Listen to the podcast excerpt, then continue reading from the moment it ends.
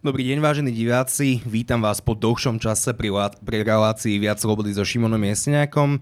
Je to našťastie už opäť u nás v klube pod lampou, takže opatrenia sú už pomerne mierne. Celé Slovensko je v zelenej, v zelenej zóne a teda už sa môžeme stretávať aj osobne. A dnes sa budeme baviť o pre mnohých dôležitej otázke, pre mnohých dokonca zmyslom práce je potom dovolenka, takže je to veľmi, veľmi dôležité a budeme sa baviť o tom, či budúcnosti, blízkej alebo vzdialenej, bude, bude, budú dovolenky ako také v zahraničí nejakým luxusným statkom iba pre zaočkovaných. A aké je to iba pre zaočkovaných, či je to dobré alebo či je to zlé? A budem sa o tejto a o týchto témach baviť s mojimi tromi hostiami. Prvou je Tatiana Ondrejková, majiteľka cestovnej kancelárie Pelikán. Vítam vás. Ďakujem, dobrý deň. Druhým je asi jeden z naj, najstabilnejších členov tejto diskusie a to je štátny tajomník ministerstva zahraničných vecí, pán Martin Kus. Vítam vás. Dobrý deň, prajem, ďakujem za pozvanie. Mojím tretím hostom je Pavol Mladý, ktorý je prevádzkový riaditeľ cestovnej kancelárie Pelikán pre dovolenky. Ďakujem veľmi pekne, že ste všetci prišli. Za pozvanie. Na úvod, na úvod rýchla základná otázka. Ste zaočkovaní? Áno, som plne zaočkovaná. Pán Kus? Áno, ja som tiež plne zaočkovaný. Áno, áno, ja som keď sa začal celý očkovací proces, mali ste nejaké obavy alebo ste verili odbornej verejnosti lekárom?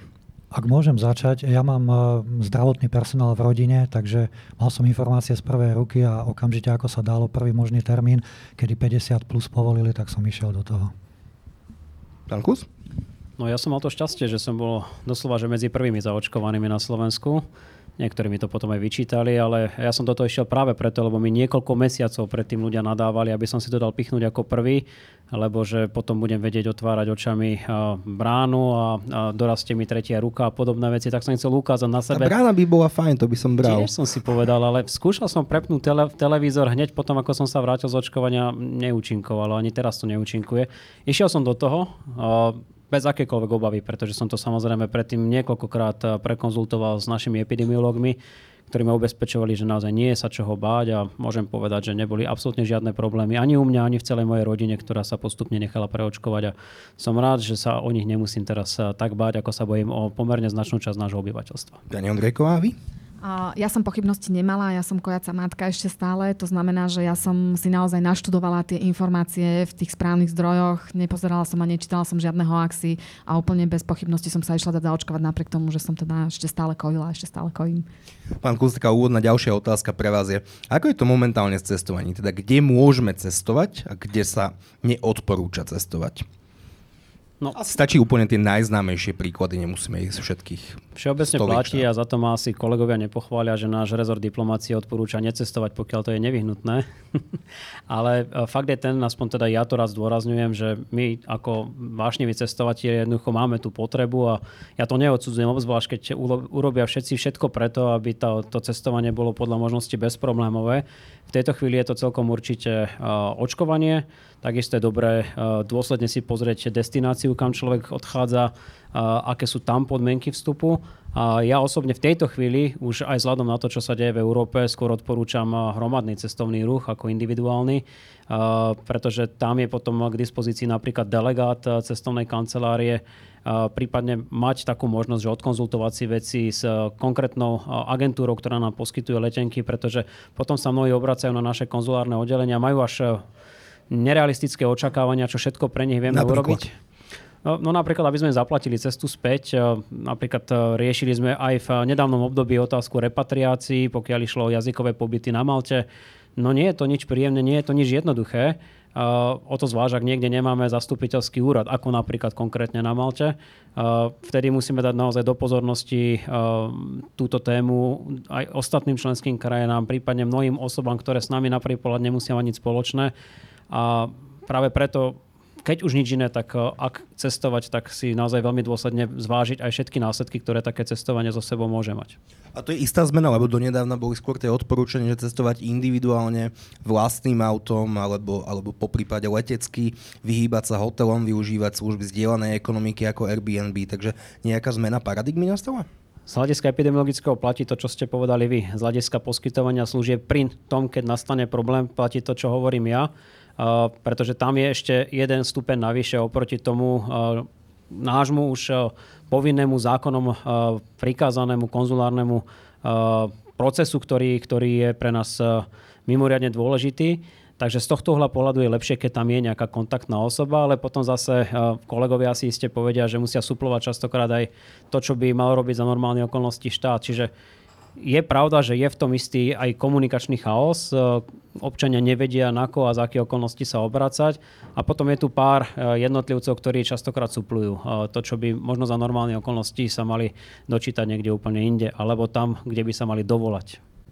Ak môžem ešte doplniť, pretože e, k tejto téme sa vyjadroval pred pár mesiacmi aj Robert Koch Institute ako renomovaná organizácia, ktorá vlastne dáva informácie nemeckej vláde, podľa ktorej sa napríklad nemecké cestovné kancelárie riadia. A to je veľmi dôležité, pretože mnoho Slovákov práve cestuje aj cez nemecké a rakúske cestovné kancelárie.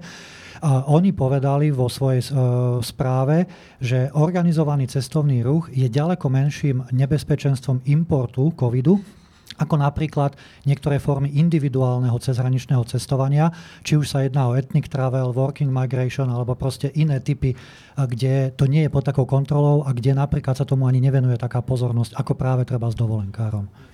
Ja ak môžem iba dodať, tak uh, ja si myslím, že či už ide o ten organizovaný cestovný ruch, alebo sú cestovateľia, ktorí jednoducho chcú cestovať samostatne, podľa mňa najdôležitejšie je, aby sme všetci boli zodpovední, aby sme boli ohľaduplní voči tým ostatným. Uh, ja som teda bola, ja sa priznávam, však boli sme potom 14-dňovej karanténe na Dominikanskej republike koncom júna a uh, počas letu náspäť sa normálne stalo, že museli uh, vyložiť jedného cestujúceho, ktorý nebol ochotný si nasadiť rúško, bol veľmi drzý. Hej. A to je, to to je podľa mňa jednoducho vec, keď chceme cestovať, tak treba tie pravidlá dodržiavať a treba byť ohľaduplný voči tým ostatným ľuďom, ktorí okolo vás či už sedia v lietadle, alebo sú v hoteli, alebo na pláži, alebo v reštaurácii, kdekoľvek inde. Takže to je podľa mňa kľúč k tomu, aby sa jednoducho ten COVID nejakým spôsobom zabrzdil, nešíril a zároveň, aby boli ochránené naše slobody. Jedna z tých slobod je to cestovanie a voľný pohyb. To proste jednoducho všetci chceme. Hej. A to je pre mňa trochu paradoxné takíto ľudia, lebo špeciálne v leteckej doprave sú pomerne prísne pravidlá a regulácie pre cestujúcich, ktorí sa musia pripútať počas uh, landing a boarding uh, vzletu a odletu. A teraz sa nejak menia tí cestujúci, alebo nejak si zmenili mentálne nastavenie, alebo čím to je? Um, podľa mňa vždycky sa našli takí tí ľudia, ktorí boli rebelujúci, ale teraz sú jednoducho ľudia psychicky unavení. Hej, uh, ono, keď sa ako dieťa narodíte do toho, že všetci okolo vás majú rúška, tak vám to príde, že je to normálne, hej.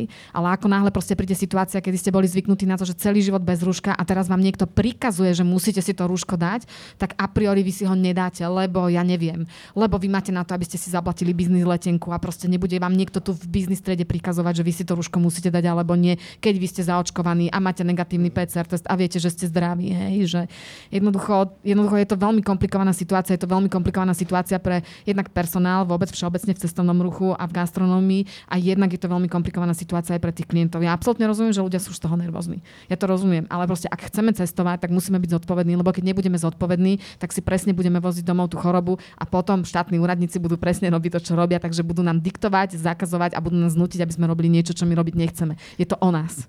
Ja len dve veci na doplnenie k tomu hromadnému cestovnému ruchu. Ja toto pomerne dlho hovorím aj na konzíliách. Tam som našťastie našiel partnerov na túto diskusiu je potom pre nás o mnoho jednoduchšie aj trasovať kontakty.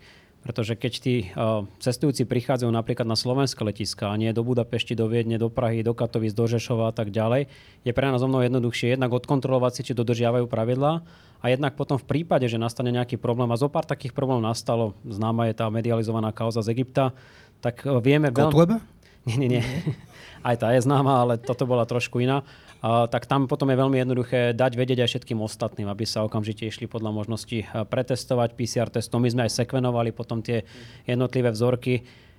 Čiže z tohto uhla pohľadu je jednoduchšie pre nás odporúčať práve ten hromadný cestovný ruch, alebo potom aspoň zapojiť do toho slovenské cestovné agentúry, ktoré či už sprostredkovajú letenky, alebo uh, predávajú uh, celé pobyty, pretože aj vďaka spolupráci s nimi potom je pre naše uh, úrady, v tomto prípade úrady regionálneho verejného zdravotníctva, jednoduchšie odkontaktovať potom tie pomyselné kontakty. A toto je kľúč k úspechu.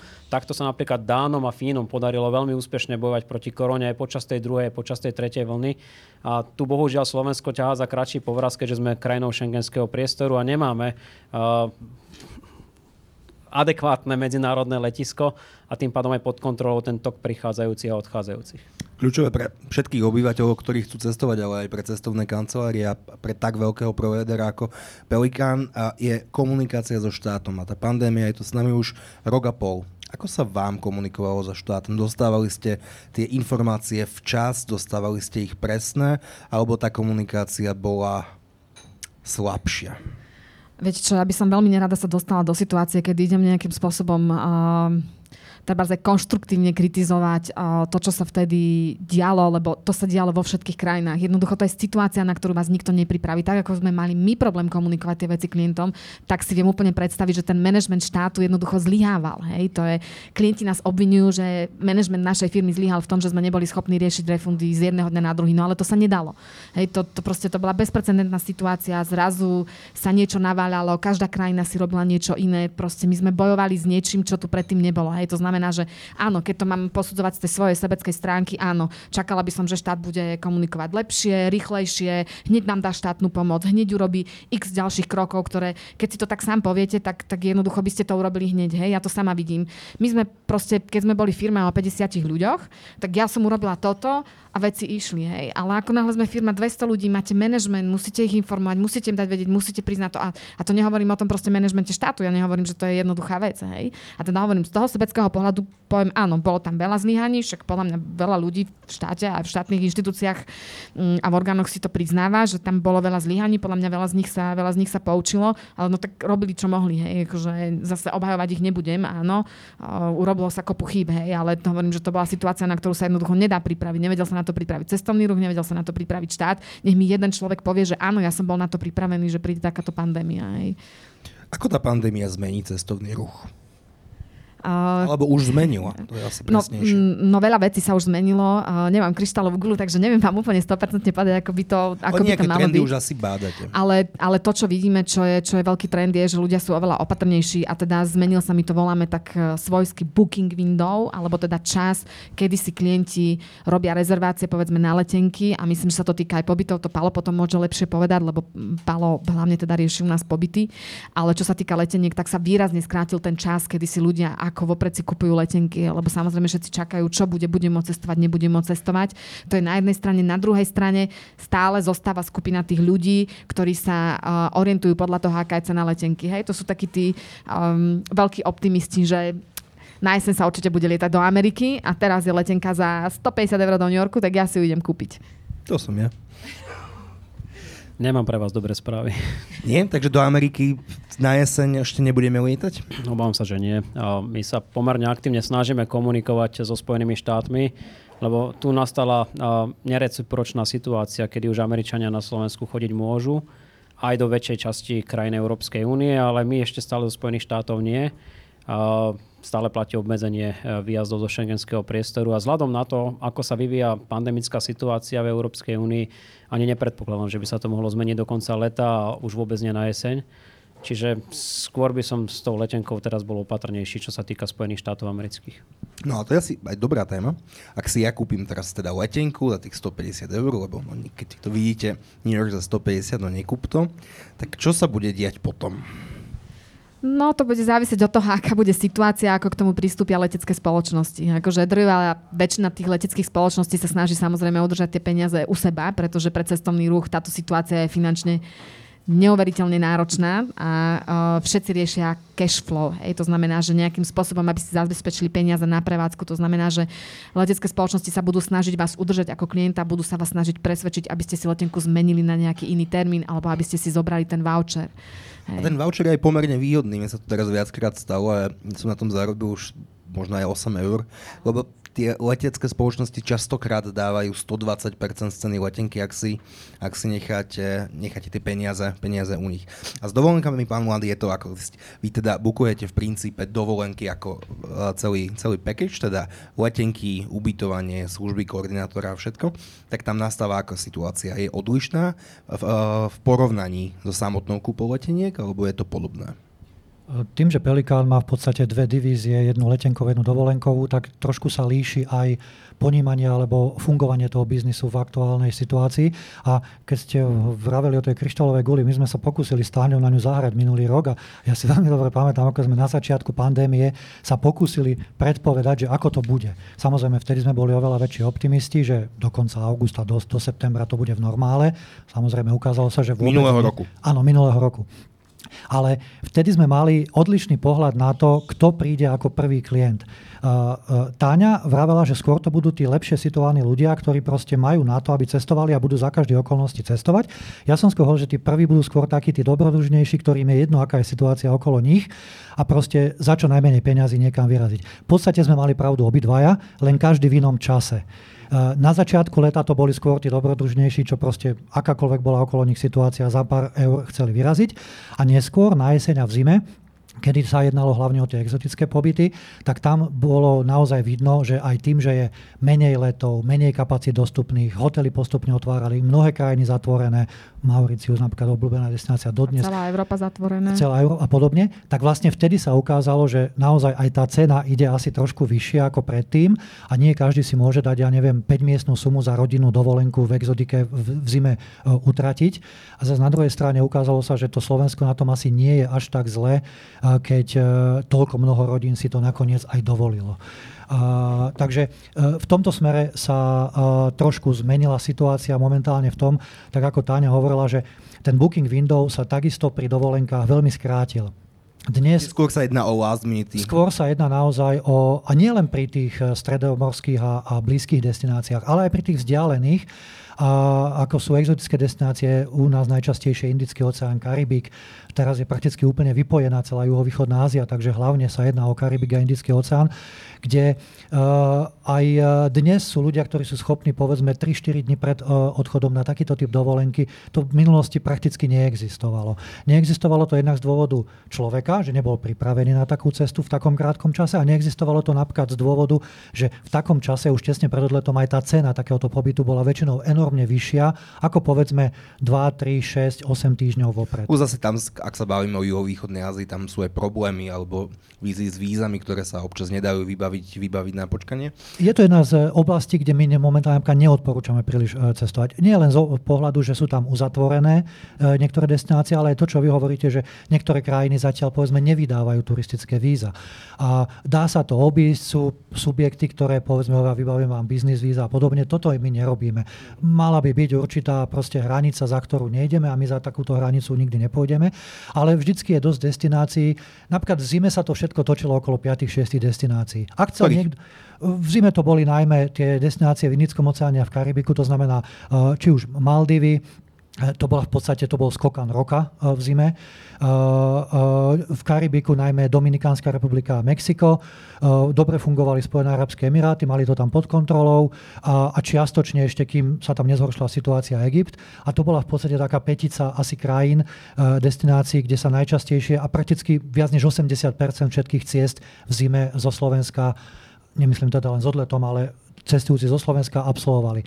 Ak chcel niekto ísť mimo tohto rozsahu, veľmi sme dvíhali brzda a aj ak napríklad bola mamička s malým dieťaťom, ktorá chcela cestovať do Južnej Ameriky, No, asi sme sa aj pokúšali vysvetliť, že to nie je veľmi dobrý nápad. Väčšinou to pochopili, zvolili inú destináciu, ale sú ľudia, ktorí to proste nepochopia a silou mocou chcú ísť za niečím svojim vysneným, pretože celý svet sa točí okolo nich. Teraz si trochu predstavujem celý ten booking proces, lebo tak ak sa čitatelia, poslucháči poznajú vaše stránky, tak ja idem na stránku, stránku Pelikán, kúpim si letenku, ale potom tam nastáva nejaký kontakt s vašim, vašim supportom, kde tej mamičke hovoríte, že ale to je trochu nebezpečné, nechceš nad tým pouvažovať, alebo je to tak, že vám klienti volajú a pýtajú sa na tej krajiny? Zase je to odlišný proces pri rezerváciách leteniek a pri rezerváciách dovoleniek. Rezervácie leteniek sú u nás oveľa viac automatizované a prebiehajú vo veľa viac online režime. Samozrejme, aj to sa teraz mení a je tam veľké množstvo manuálnej práce práve kvôli súčasnej situácii, ale napríklad pred covidom bolo viac než 80% rezervácií leteniek rezervovaných online, bez zásahu človeka. Pri dovolenkách to bolo trošku inak. Pri dovolenkách sme mali viac než 50% rezervácií offline. To znamená, že kde bol treba nejaký manuálny zásah, kde sme boli v priamom styku s človekom, kde sme mu uh, priamo tie kapacity my rezervovali, kde to ne, nebežalo automatizovane. Teraz sa tá uh, manuálna práca ešte viac násobila. To znamená, že my sme s väčšinou klientov, ktorí realizujú dovolenky, nie letenky čisto, ale dovolenky, v priamom kontakte, či už telefonicky alebo písomne a buď sa oni priamo pýtajú, alebo ich my priamo upozorňujeme. Nakoniec samotný zákon o zájazdoch nám túto povinnosť ukladá, že sme povinni klienta informovať o cestovných podmienkach alebo o podmienkach vycestovania. Pán Klut, ste už stihli nejakú dovolenku? Lebo z vašho Facebooku vieme, že takmer každý týždeň ste v x krajinách, ale dovolenku nejakú ste stihli už? Nie, nie, dovolenku nie. A vzhľadom na to, že mám doma 8 týždňové bábetko, to asi tak skoro ani nebude. Ale áno, máme pomerne veľké množstvo teraz pracovných ciest. Snažíme sa dostíhať to, čo sme sa slúbili už rok dozadu. Pre mňa teda, podobne ako pre e, celú našu zahraničnú službu, je jednou z to priorit Západný Balkán, takže snažíme sa teraz cestovať najmä do tých končín. Ono to samozrejme do istej miery súvisí napríklad aj s tým, že tam diskutujeme o možnosti pomoci v súvislosti s vakcínami, ale nie len, aj e, Slovak Aid alebo naši e, vojaci v EUFOR sú tam, sú tam prítomní a teda tým pádom je nevyhnutné, aby sme tam aj osobne išli, lebo niektoré veci sa jednoducho cez tie videokonferenčné hovory urobiť nedajú. Realitou je aj to, že je tu isté očakávanie, a to môžem povedať e, z piatkového stretnutia e, ministrov pre európske záležitosti, tzv. Rady pre všeobecné záležitosti, že je tu riziko, že už na jeseň tieto cesty možné nebudú.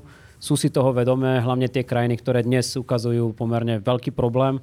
Uh, mám tu aj konkrétne čísla, ak by to... Skúsme nejak, nejaké tie krajiny spomenúť, lebo Balkán je pomerne populárny medzi Slovákmi, tak Balkán ako taký ešte momentálne na tom nie je až tak veľmi zlé. Tu mám aj konkrétnu mapu, ak to môžeme nasvietiť na kameru. Uh, trošičku sa zhoršila situácia na chorvátskom pobreží, ale stále je to úplne v norme. Takéto čísla tam boli v zásade počas celého leta v minulý rok a až na jeseň sa potom začala tá situácia v Chorvátsku zhoršovať. Skôr väčší problém v tejto chvíli vidíme, pokiaľ ide o Španielsko, Baleárske ostrovy, Kanárske ostrovy. Problém začína byť Korzika a takisto Grécko, najmä Kréta, sa ukazuje z hľadiska čísel ako problematickejšie. Cyprus je na to momentálne najhoršie zo všetkých európskych krajín. Tam, ak chceme ísť do čísel konkrétny, tak referenčná hodnota Slovensko máme 10,59 nakazených na 100 tisíc obyvateľov v priemere za posledných 14 dní. Treba povedať, že u nás sa to trošičku zvyšuje, ale ešte stále to nie je úplne kritické. No a keď sa pozrieme na ten Cyprus, pardon, tak tam je situácia 1483,55, čiže 148 krát viac ako, ako u nás. Napriek tomu sa tam občania Slovenskej republiky môžu slobodne vybrať a bez akýchkoľvek obmedzení z našej strany, nie? Po zavedení Green Passov. Áno, to máte pravdu. Jednak my sme pre Cyprus e, zelená krajina podľa mapy ECDC, tak ako ste mali možnosť to vidieť. To znamená, že podobne ako minulý rok v lete, aj tento rok e, Slováci sú všade vítaní, lebo pre nich eh, nepredstavujeme riziko. Eh, zároveň platí systém Európskeho covidového certifikátu, eh, ktorú, ktorý teda členské štáty Európskej únie reflektujú a Slováci teda môžu bez problémov pricestovať a potom sa aj vrátiť tí, ktorí sú plne zaočkovaní podľa novej vyhlášky platnej jednak od 9. júla a potom od 14. ak si dobre pamätám, nie, trošičku neskôr minulý pondelok to začalo platiť, takže od minulého pondelka po tej novele, eh, ktorá bola spravená 19. máte pravdu, tak eh, stále platí, že plne zaočkovaní môžu z ktorejkoľvek eh, krajiny sveta bez problémov pricestovať s tým, že potom sú vytipované konkrétne krajiny, odkiaľ je potrebné aj tí, čo sú zaočkovaní, aby sa dali ešte RT-PCR testom pretestovať. Dá sa predpokladať, že vzhľadom na ten vývoj, o ktorom hovorím, tam pribudnú aj krajiny Európskej únie, ktoré tam teraz nie sú. Istý čas tam svietilo Portugalsko a Taliansko, potom odtiaľ vypadli. Uh, tam sa ukazuje jeden taký drobný, ale chápem, že pre kolegov podnikajúcich v cestovnom ruchu pomerne veľký problém. Uh, tam je požiadavka, aby prišli s takýmto negatívnym testom už na Slovensko. A napríklad v Taliansku si dať spraviť RT-PCR test počas dovolenky je takmer nereálne. Čiže budeme určite... Čiže je tam poddimenzovaný e, trh s PCR testami? Nie, nie, toto problém nie je. Skôr je problém zohnať e, ten test 72 hodín pred odletom v e, nejakom rezorte, v ktorom sa ten človek pohybuje a nemá veľmi dôvod, aby vychádzal mimo ten rezort. Čiže skôr je tu otázka na diskusiu a ja určite túto tému chcem na konzíliu otvoriť, aby sme umožnili ten príchod z ktorejkoľvek krajiny sveta. Hovoríme stále o plne zaočkovaných a následne im nechať možnosť sa otestovať až priamo na Slovensku, čo je e, v línii aj s koncepciou ministerstva zdravotníctva, aby sme zvýšili počet testovaných na Slovensku a zároveň e, umožní to trošku odbremeniť e, aj samotných cestujúcich alebo cestovné kancelárie, aby zháňali človeka, ktorý teraz príde, neviem, 40 členú skupinu do nejakého konkrétneho hotela otestovať, aby stihli tie výsledky spraviť, aby sa s týmito výsledkami potom vrátili aj na Slovensko. Moja osobná skúsenosť, keď som bol na Rade pre všeobecné záležitosti v Portugalsku, tak sme doslova, že 10 minút pred odletom dostali e, výsledky RT-PCR testov a to sme naozaj boli uh, testovaní s dostatočným časovým prestihom, ale ten tlak na tie laboratória je taký veľký v niektorých týchto krajinách, že to jednoducho skôr nestíhali a už hrozilo, že nás e, nepustia na palubu, lebo Nemecko v tom čase vyžadovalo aj na tranzit, aby sme boli otestovaní. Ste spomenuli, že do Spojených štátov sa asi nedostaneme. Ktoré sú ešte krajiny, kde sa tak ľahko nedostaneme? V posledných rokoch sa začalo hovoriť, že Thajsko je nové Chorvátsko, až začalo byť veľmi populárne. Tie krajiny juhovýchodnej Ázie alebo niektoré severoafrické štáty sú veľmi populárne medzi cestovateľmi. Tak ako to vyzerá momentálne do situáciou tam? A ešte ako to vyzerá do budúcna, teda v súvislosti s Green Passmi? Budú tieto Green Passy rozšírené i na ostatné krajiny, alebo to bude v princípe záležitosť Európy a Európskej únie? Záleží od politickej vôle tej ktorej krajiny. Nebudem chodiť okolo horúcej kaše. V prípade Spojených štátov amerických tá chyba je na našej strane. Úplne úprimne to hovorím, na našej európskej strane. Lebo keby sme sa Európska únia boli bývali dohodli, že nepristúpime na nerecipročný prístup a ideme vyjednávať, aby konečne zrušili podľa mňa nezmyselný zákaz cestovania zo Schengenu aj pre plne zaočkované osoby, tak by sme to už dávno mali. Ale takto, keďže postupne jednotlivé krajiny začali uvoľňovať pravidlá pre Spojené štáty, vrátane Slovenska treba dodať, tak Američania nemali až taký dôvod v tomto smere ustupovať. O to zvlášť, že tá delta naozaj sa začala rozvíjať intenzívnym spôsobom už niekedy v polovici mája, hlavne teda v Spojenom kráľovstve, ktoré paradoxne na tom červenom zozname nie je, ale potom v Portugalsku, Španielsku a tak ďalej. Potom tu máme napríklad iné krajiny, ktoré si toto môžu z hľadiska geopolitického napríklad dovoliť Ruská federácia, tam sa takisto bežný Slovak nedostane. Boli spomínané niektoré ďalšie destinácie, kde je možnosť vycestovať len na biznis víza alebo služobné a diplomatické pasy. Indonézia napríklad tiež patrí medzi tieto krajiny a, a, a posúva sa to postupne aj podľa toho, aká je epidemiologická situácia a vzhľadom na to, že v Európe sa zhoršuje, tak tie výhľadky sú skôr negatívne ako pozitívne. Napriek tomu, že ja som optimista v tom, čo ste naznačili, že cez európske covidové certifikáty sa budeme vedieť dohodnúť, aby aspoň plne zaočkované osoby mohli začať eh, slobodnejšie cestovať po celom svete. A viaceré krajiny aj z Európskej únie eh, už avizujú, že idú postupne prechádzať do režimu, ktorý máme na Slovensku, ktorý je síce veľmi reštriktívny, ale zdá sa, že pomerne efektívny, že ten návrat eh, s dvomi dávkami, alebo teda plne zaočkovaním, máme jednodávkovú vakcínu, by mal byť viac bezproblémový. A podstatne problematickejší bude návrat s RT-PCR testami, respektíve pre tých, ktorí sú už prekonaní. A toto je tiež jedna z vecí, ktorú na sociálnych sieťach pomerne často dostávame ako výhradu. A existuje na to jedno jediné epidemiologické vysvetlenie. Tí, ktorí sú prekonaní v Európe, sú v posledných 180 dňoch väčšinou prekonaní alfa variant. U nás na Slovensku 98% alfa variant nie vždy vytvorí dostatočnú imunitu voči delta variantu. Väčšina krajín Európskej únie a pravdepodobne týmto sa podmieni aj funkčnosť eh, COVID certifikátu v tomto smere bude chcieť aspoň jednu dávku vakcíny a potom sa už človek bude po 14 dňoch od prekonaní, potom sa už človek bude chápať ako plne zaočkovaná osoba. A v prípade RT-PCR testov tam nastáva iný problém. Uh, problém falošnej negativity, ten tu bol vždy, ale OK a potom 72-hodinový eh, RT-PCR test, ktorý má platiť na cestovanie, čo je logické, lebo skôr sa to nedá, ako som spomínal, alebo teda veľmi ťažko len dá.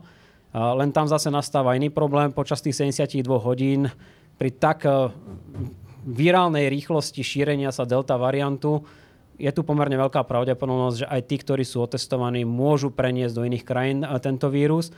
A plus je tam potom ešte to 3 až 5 dňové okno aj počas toho 3 až 5 dňového okna naši epidemiológovia hovoria, buďme opatrní, aspoň pokiaľ ide o cestovanie a preto boli také reštriktívne podmienky zavedené do tej našej novej vyhlášky. Pani Ondrejko a pán Mladý, koľko ešte vedia vlastne cestovné kancelárie vydržať v tomto pandemickom režime? Vlastne neviem predstaviť, lebo asi sa na nás rúti delta variant, alebo už je tu. Uh, ochota zaočkovať sa nie je zrovna vysoká. Desíte sa delty? Uh, ako by som to povedala, no. Úprimne. Uh, úprimne Pozrite sa, uh, ja som podnikateľ, hej, kebyže som mala všetko, čo sa za ten čas, odkedy som ja začala podnikať, všetky tie veci, ktoré, ktoré som ja teda zažila, napríklad uh, pad, pad dvojčiek, tam vybuchnutá sopka na Islande, keby som keby som všetky tieto veci mala brať, že, že Ježiši Mária, že to je katastrofa, čo COVID teda katastrofa je pre tie cestovné kancelárie, tak, um, tak proste už nie som podnikateľom. Už, už, proste, už proste by sme to boli zatvorili vtedy, keď to prišlo minulý rok, by sme si povedali, a nejdeme do toho investovať ďalšie peniaze, lebo však nevieme, koľko to bude trvať, bude to stať veľa peňazí. Všetko, čo sme povedzme šetrili niekoľko rokov, tak teraz pôjde iba do toho, aby sme zvládli nejakým spôsobom operatívu. Banka vám peniaze nedá, lebo ste cestovný ruch, hej štát neviete, či dostanete nejaké peniaze, hej. Lebo ste no nie, štát sa snaží, hej, ale m, mm, zatiaľ teda mm, to nie je úplne tak citeľné, ako by sme si my predstavovali, ale však uh, stále, stále rokujeme, stále pripravuje sa niečo. Takže um, no, uh, my veríme všetci, že to prežijeme. My sme išli do toho cestovného ruchu proste s tým, že a myslím si, že, že všetci, čo podnikajú momentálne v cestovnom ruchu, išli do toho, že mám kopu kamarátov, ja som cestovateľ, ja veľa cestujem a oni furt mi volajú, že im mám pomôcť. Hej. No tak som si založil cestovnú kanceláriu, spravil toho biznis, spravil z toho biznis, robím to, čo ma baví. Hej. Takže uh, my stále budeme hľadať spôsob, ako, keď, ako tým ľuďom proste to cestovanie uľahčiť a ako im pomôcť. A keď sa z tej obrovskej, uh, z tej, z tej obrovskej firmy stane znovu jedna maličká firma, ktorá to bola pred 15 rokmi, no tak to znovu bude jedna maličká firma, ktorá začala pred 15 rokmi a bude hľadať tie príležitosti, ako robiť to, čo nás baví, možno to robiť v menšom, možno to robiť trochu ináč, prispôsobíme sa tým podmienkam. To znamená, že toto je, myslím si, o podnikateľoch. Situácia je to extrémne náročná, takúto situáciu sme ešte nemali ale um, šklopať si teraz prepačným z vlasy, že Ježiši Kriste a uh, nerobí nič iné, len furt klopať niekde na dvere a pomôžte mi, pomôžte mi a um, si myslím, že momentálne nemá význam, aj keď teda áno, chceli by sme od štátu, aby nám teda výraznejšie pomohlo, lebo všetci sme tu, všetci sme platili dane niekoľko rokov, tak by sme teraz chceli, že pomôžte nám, hej. Ale teda uh, my musíme ako podnikatelia, ak sme podnikatelia, nejakým spôsobom nájsť cestu z toho von. Hej. To znamená, že áno, je to proste desivá predstava, keď chcete ale podnikať, tak jednoducho desivá predstava je pre vás všetko, hej, lebo o mesiac musíte mať peniaze na to, aby ste zaplatili odvody, aby ste dali mzdy, aby ste zaplatili svoje faktúry. Hej. To, je, to pre niekoho je desivá predstava. Keď chce niekto podnikať, tak pre neho to desivá predstava byť nemôže. Takže za mňa ja som väčší optimista, ja verím, že sa tá situácia bude zlepšovať, aj keď možno zase bude na chvíľu zlá. Um, ale verím, že, že, že sa vrátime k tomu, čo sme robili, bude to iné. My sa tomu musíme každý deň prispôsobovať, musíme každý deň uh, riešiť novú situáciu, nové zmeny, ale proste keď chce niekto podnikať, jednoducho o tomto podnikanie je. Hej, a možno keď si niekto zvolil, že chce podnikať v IT sektore a teraz programuje, tak je teraz celý vysmiatý. Keď si niekto zvolil, že chce podnikať v e-shopoch, tak tiež je teraz celý vysmiatý. No a proste my, čo sme si zvolili, že teda chceme podnikať v cestovnom ruchu, aj keď teda ja podnikám aj v iných oblastiach, hej, ja teda hovorím o sebe, že ja som podnikateľ, že, uh, že nie som teda uh, vyslovene len majiteľ cestovnej kancelárie, aj keď teda tak som zaškatulkovaná na tomto trhu, tak jednoducho proste my musíme hľadať spôsoby, ako z tej situácie von a ako robiť to, čo nás baví. Hej. Takže si za mňa toľko. Mm, je pre zamestnanca alebo manažera, a ako som ja, je, je šťastím, že má takých majiteľov a šéfov, ako je Táňa a Patrik. Pálo, či by si to povedal, aj keby som tu nebola. ja som to už povedal viackrát, pretože naozaj eh, to napríklad naši klienti nevidia, že oni si mohli tie dividendy už dávno vybrať a nemuseli ich dávať naspäť do firmy a mohli si užívať niekde eh, zarobené peniaze a v tomto prípade naozaj poctivo zarobené peniaze z minulosti a z minulých rokov. Ale samozrejme aj tí zamestnanci sa snažia v tomto smere im to aspoň trošičku odplatiť. A je to vidno napríklad na tom, že v súčasnosti máme zhruba tretinový počet zamestnancov, na, e, ktorý vybavuje dovolenky, ako sme mali pred e, koronou.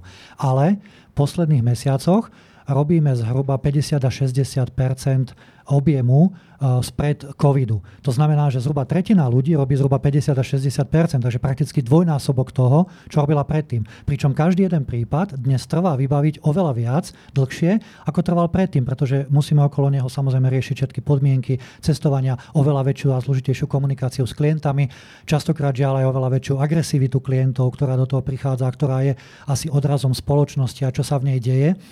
A teda e, bez takej určitej obetavosti tých ľudí by to nešlo. Na druhej strane nie každý to dokáže vydržať. E, mnohí ľudia si povedali, že jednoducho v cestovnom ruchu ďalej e, pracovať nevydržia ani psychicky, ani fyzicky. A za ten 1,5 roka, alebo niečo viac ako 1,5 roka zhruba, čo to trvá, tak je to naozaj už enormná záťaž na ľudí a tu je možno aj trošičku taká otázka na, na našich klientov, či by nemohli mať niekedy trochu viac trpezlivosti. E, ja viem, že je to taká platonická otázka, ale dovolím si ju aj na našich klientov e, adresovať, pretože ten nápor, ktorý je, si častokrát nevedia ani predstaviť, e, čo to znamená. A keď sa im niekto vyhráža, oni musia robiť dvojnásobok toho, čo robili predtým a podobne. Pomohli cestovaniu Green Passy z vášho pohľadu? Či pomohli cestovaniu a vašim klientom a celkovo cestovnému ruchu Green Passy, že ľudia už sú takí možno istejší alebo sa začínajú zžívať s tým, že majú nejakú mobilnú aplikáciu, ktorú v princípu len ukážu na hranice. Ja som bol teraz v Taliansku a v Španielsku, dokonca ani to som nemusel ukazovať, len sa spýtali, či to mám. Čiže pomáha, pomáha to klientom a cestovnému ruchu? Predtým ste položili pánu Klusovi otázku ohľadne Green Passov, že či teda aj mimo Európskej únie pôjdu a tak ďalej. Už dnes je vlastne stav, že niektoré krajiny majú zoznam rôznych typov certifikátov, ktoré uznávajú a ten európsky COVID pas je vlastne len jeden z nich. Mimo toho uznávajú, neviem, austrálsky alebo to, čo vydávajú Spojené arabské emiráty, Egypt a tak ďalej. To znamená, že je ich viacero možností, ktoré, ktoré... Preto si osobne myslím, že tie európske budú celosvetovo použiteľné, ak ešte nie sú v niektorých krajinách. E, to je jedna rovina. Druhá rovina je tá, že ako to vnímajú samotní ľudia, alebo či si myslia, že to je nejaká, e, nejaká pomocka. A e, podľa toho, čo vidíme, sa zdá, že mnohí si ani neuvedomujú, že to je niečo, iné, ako bolo predtým. Pretože aj predtým museli niekde v mobile alebo na papieri mať niečo, čím sa preukázali. Takže skôr to len berú, že to je len jedna s fóriem, ako preukázať splnenie tých podmienok, ktoré sú dané pre danú krajinu, či už pre vycestovanie, alebo naopak e, zase potom pre návrat na Slovensko.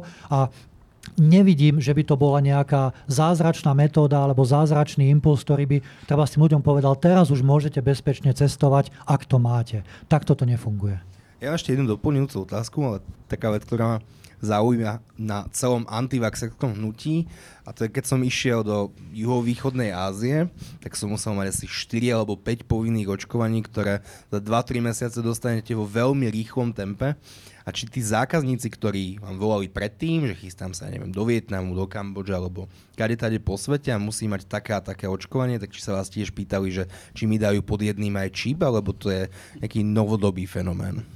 Ja si v prvom rade myslím, že takí tí cestovatelia, ktorí majú takéto všelijaké exotické očkovania už za sebou, toto neriešia čo sa týka covidu a očkovania voči covidu.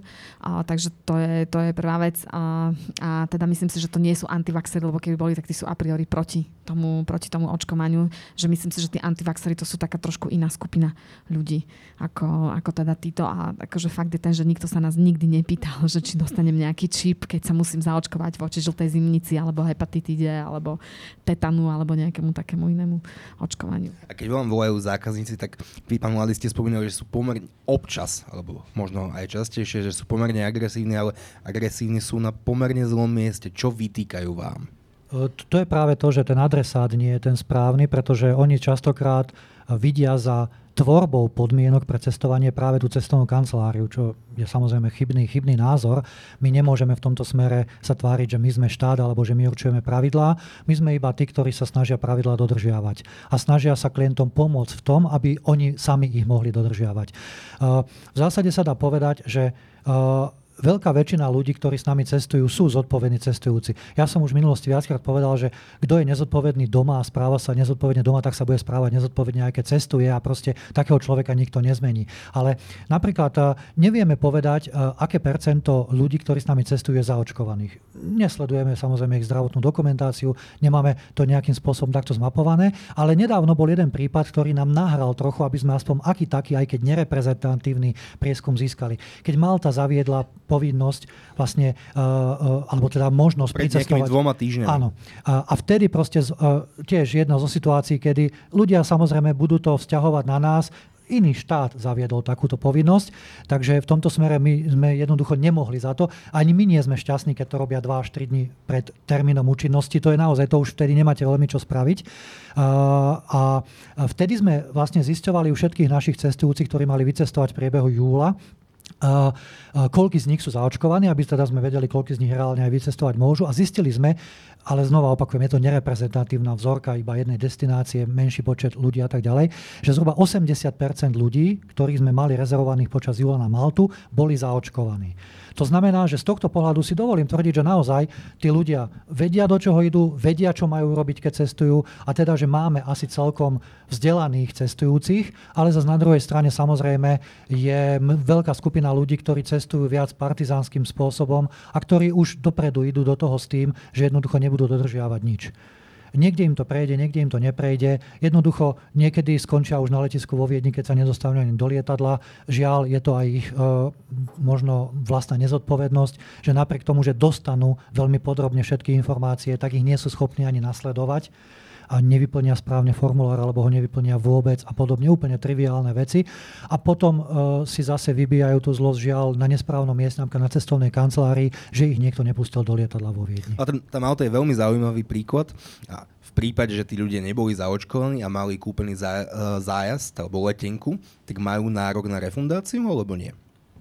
No, to je veľmi častá otázka a veľmi dobrá otázka, pretože Eh, celé naše podnikanie v tomto smere sa riadi zákonom o zájazdoch. A tam je jednoznačne všetko. Žiaľ, eh, eh, v dnešnej dobe je značne selektívne vnímanie množstva ľudí a vyťahujú si iba tie informácie, ktoré im práve vyhovujú, bez ohľadu na to, že či sa hodia na tú situáciu alebo nie. V tomto prípade je, to, je to veľmi zložité a musíme to riešiť individuálne krajinu od krajiny.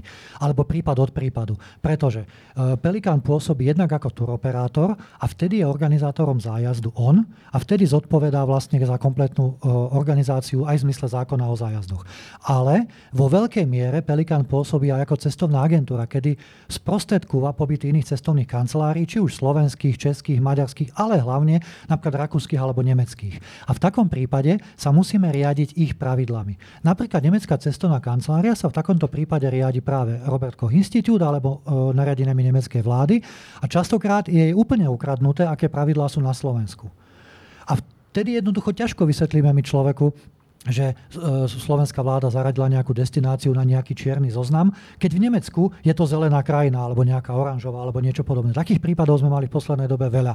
Že niek- naozaj mnohé krajiny, e, najmä v exotike, to bolo, keď u nás existoval cestovný semafor a prakticky takmer všetko mimo Európsku úniu s výnimkou pár destinácií bolo čierne, že jednoducho v Nemecku napríklad to tak nebolo. A vtedy sme ťažko vysvetlili človeku, že jednoducho bezplatné zrušenie alebo bezplatná zmena úplne tak jednoduchá nie je možná a že existujú nejaké pravidlá, za ktorých sa to prípadne zmeniť dá. My sa v takomto uh, prípade pokúšame ísť nadštandardne, nad rámec toho, čo nám ukladá zákon.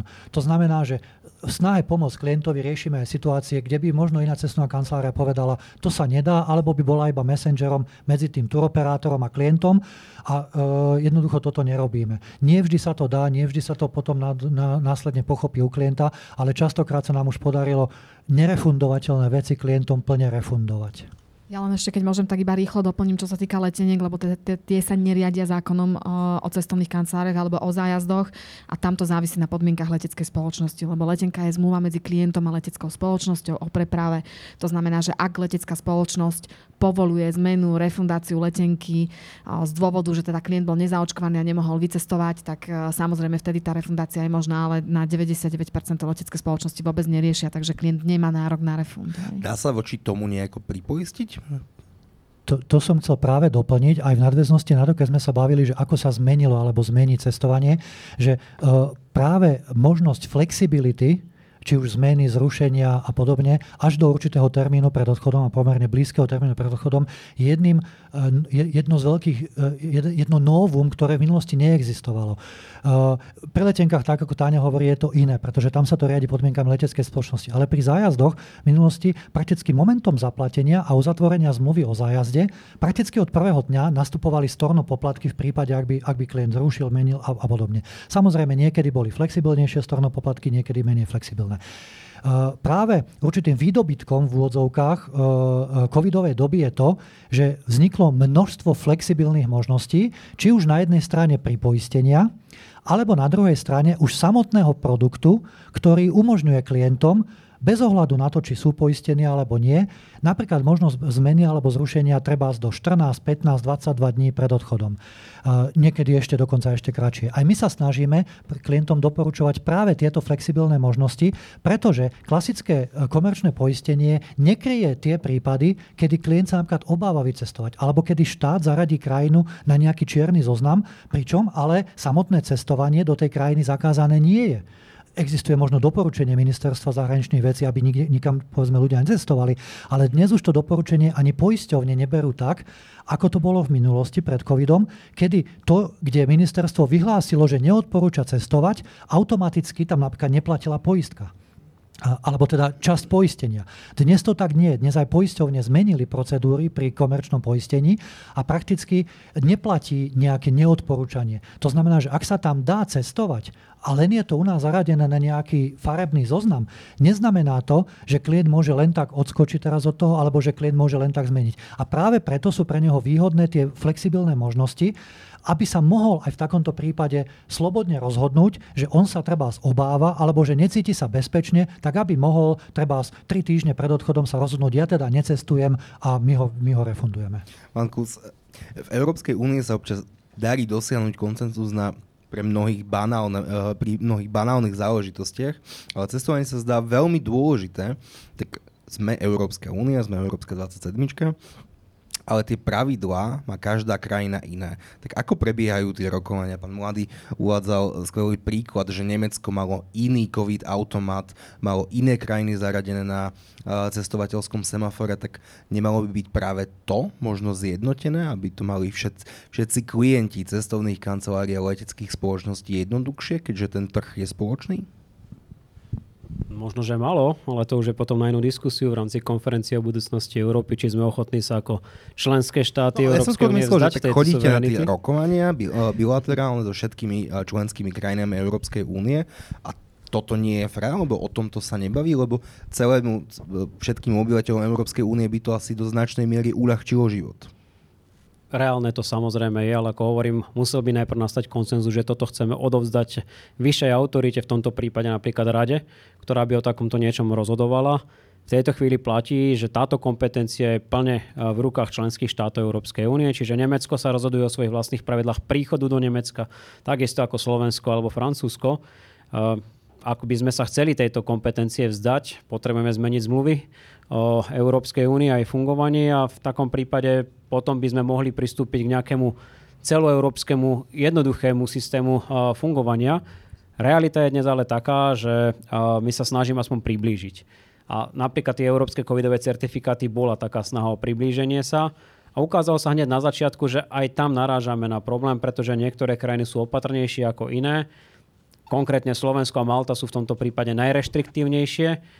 Ukazuje sa, že možno neúplne nezmyselne, pretože krajiny, ktoré tomu nechali taký voľnejší priebeh.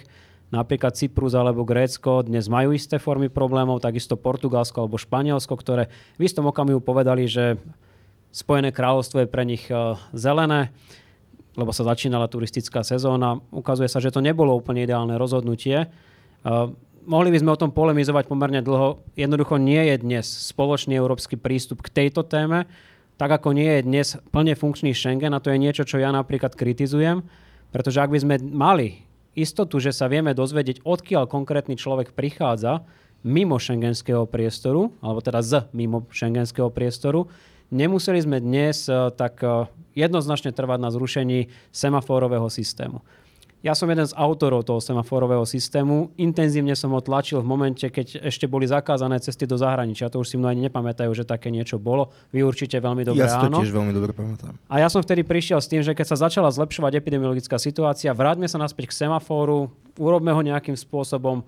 Navrhoval som, aby sme sa trošku striktnejšie držali napríklad metodiky Robert Koch inštitútu. OK, to sa nie celkom podarilo. Každopádne, vytvoril sa cestovný semafor, a zistil sa, že nám nefunguje preto, lebo tí, ktorí sa vracali z tretich krajín, sa tvárili, že prišli z Heimburgu zo zmrzliny. Jednoducho to takto nemôže byť v čase, keď máme fungujúci šengenský systém, aby s nami nezdielali informáciu, odkiaľ ten človek reálne prišiel na to prvé tranzitujúce letisko vo Francúzsku, v Nemecku alebo hoď aj vo Viedni. Keby sme toto mali, ten eh, semaforový systém by možno na Slovensku mohol fungovať. To je ten rozdiel medzi nami a Írmi napríklad, ktorí si dokážu efektívne chrániť svoju hranicu my to nedokážeme. To hovorím úplne otvorene. Potom sa zaviedli hraničné kontroly veľmi nešťastným spôsobom. To sme si všetci všimli cez eh, rôzne nasypané štrky a podobné záležitosti. Pán Boh zaplať, fungovalo to len chvíľku. Potom sa opäť otvorili tieto malé hraničné prechody. Zase sme si to odskákali my na ministerstve zahraničných vecí, pretože keď si eh, naši občania myslia, že všetko, čo nejakým spôsobom súvisí so zahraničím, je aj naša kompetencia, tak by som ich aj v tomto vysielaní rád upozornil, že nie je to celkom pravda, je to kompetencia kolegov na ministerstve vnútra a tak ďalej a tak ďalej. Čiže tak ako vyčelíte rôznym výhradám, takých čelíme aj my, nie vždy na to máme úplne konkrétnu odpoveď, alebo teda nevždy na to máme nejakú konkrétnu zásluhu. Ale už sme si na to za ten pol druhá rok zvykli a ak má niekto nejakú konkrétnu výhradu k tomu, ako komunikuje ministerstvo zahraničných vecí alebo jeho politické vedenie, tak sme pripravení tomu čeliť. Ja ale si myslím, že práve stránka rezortu diplomácie bola od samého začiatku nastavená tak, aby dávala veľmi konkrétne a denne niekoľkokrát aktualizované informácie, na hlavnom banéri si každý občan Slovenskej republiky, dokonca e, niektoré z nich sú aj dvojazyčne, aj v angličtine môže kliknúť, aké sú podmienky príchodu do tej ktorej krajiny, kam dotyčný chce odísť. A vidí tam úplne presné pravidlá. Nevidím dôvod na to, aby potom kontaktovali napríklad e, e, cestovné kancelárie. A potom je tam druhý dôležitý banner, aké sú podmienky príchodu naspäť na Slovensko. Takisto aktualizujeme podľa toho, ako je nastavená vyhláška sám sa niekoľkokrát vždy pozerám pred tým, ako to zverejníme, že či je to dostatočne zrozumiteľné. Ja už si neviem predstaviť, aby to bolo ešte zrozumiteľnejšie. Je to naozaj veľmi, ako sme tomu hovorili, polopate rozpísané. Napriek tomu na veci, ktoré tam sú úplne čierne na bielom napísané, dostávame množstvo otázok. Je to, je to zložité. Mrzí ma to, že naši občania bez toho, aby si veci napríklad predtým prečítali, telefonujú na miesta, ktoré s tým nemajú nič spoločné. Častokrát na naše konzulárne úrady. Tým potom obmedzujeme možnosti pýtať sa na to, čo je v tej chvíli pre niekoho možno o mnoho podstatnejšie, niekedy a život ohrozujúce. Čiže aj tu sa prihováram eh, aj našim občanom. Pozrite si našu stránku, určite sa posuniete ďalej a o mnoho rýchlejšie. Môžem, môžem potvrdiť, že teda tá stránka je spracovaná veľmi dobre.